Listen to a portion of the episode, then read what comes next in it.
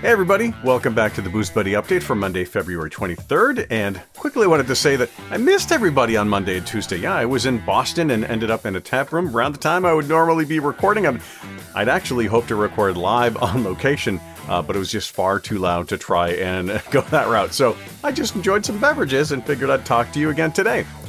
The Booze Buddy Update is brought to you by The Real Voice, Mel Allen, providing voiceover for commercials, podcasts, explainer videos, and more. You can check out samples and demos at the real voice dot com.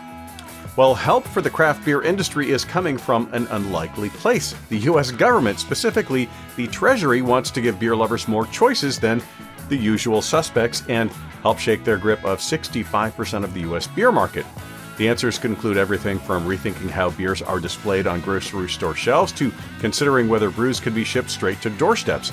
The Treasury Department came up with its list of suggestions in a sixty-four page report as part of a plan to improve small business access to the beer, wine, and spirits industry. Part of what they're looking at is how state alcohol laws impact competition for smaller brewers, how mergers affect those smaller companies, and how the labeling laws may be making it difficult to comply with the laws in the first place. Looking for rule changes to be announced in the next coming months, by the way. One thing that is being pushed to open up sooner than later is shipping directly. You can get all the details at the link that is in the show notes.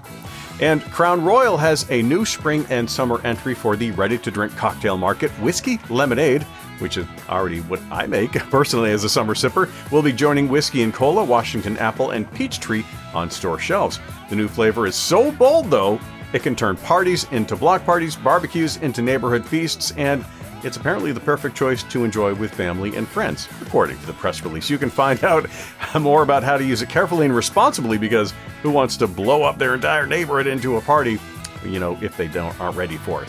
You can find out more at the link, again, that is in the show notes for that one. And as I was checking in beers on my jaunt to Boston, I saw a list of the top ten styles of twenty twenty-one, and yep, Uh, Pilsner is on it. Not shocking for anybody is that I P As from American, New England, Hazy, Sessions, and Doubles also held several of those top spots, but it's good to see that fruited sours, Belgian triple, and stouts also held their own too. For the full list of the top ten and the beers that made up some of those entries in the top ten, you can head over to the link that is in the show notes. Newsflash, it is on Untappd, of course, where I was checking in my beers. I did want to let you know that I am having a couple of scheduling issues. Uh, some people had to reschedule, so the next Booze Buddy Update is going to be coming, it looks like, in March. And uh, so, well, sorry, the next Booze Buddy Update, another round, uh, the interview series that I do is going to be coming up in March. If you know some great guests that I should be talking to, connect us by leaving a comment at uh, the site or connecting with me on social media. All of the links are in the show notes below. Remember, don't drink and drive, stay safe, drive sober, and support the booze that supports your local community. And I'll see you again tomorrow.